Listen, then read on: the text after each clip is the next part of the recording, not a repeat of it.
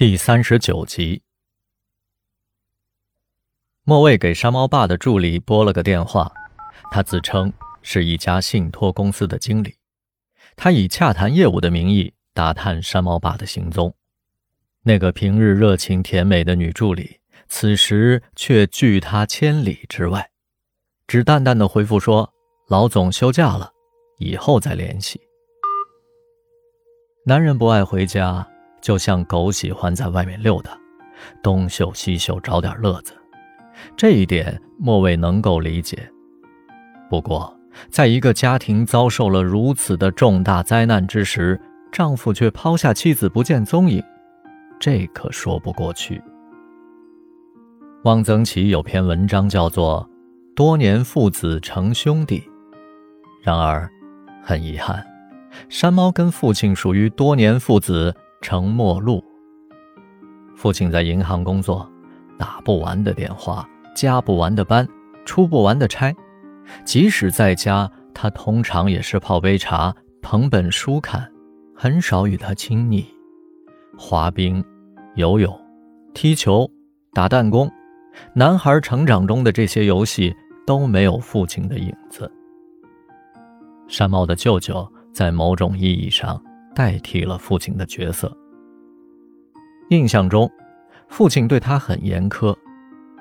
小学五年级时，有一天，山猫做完功课已近深夜，他忽然想起第二天要交手工课作业，于是就慌慌张张地从书包里翻出了步骤图和电光纸。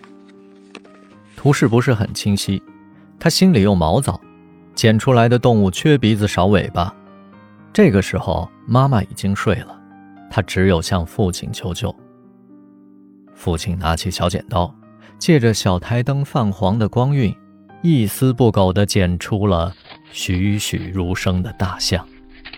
山猫兴奋地窜起来，这简直可以在班里的板报上展览了。他急切地伸出手来，却被父亲的大手摁住了。父亲说：“你照着我刚才的步骤。”再剪一个，这么晚了，下次再剪吧。先让我交了作业。接下来，父亲做出了令他往后数年都无法理解的举动。父亲把大象撕碎了，揉成团丢进了纸篓。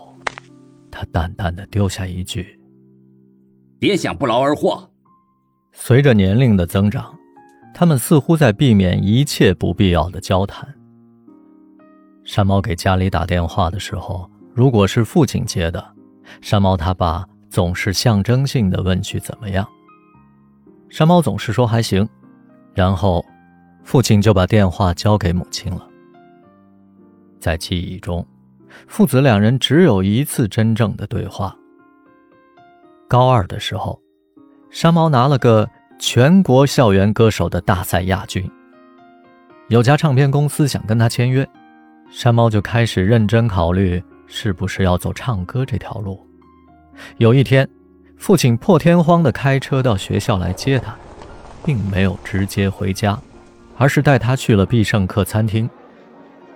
你努力学唱歌，运气好的话成为一名歌手，单位酒会宴会上经常请的那种歌手，大家在下面吃喝聊天，他们在台上卖力演唱。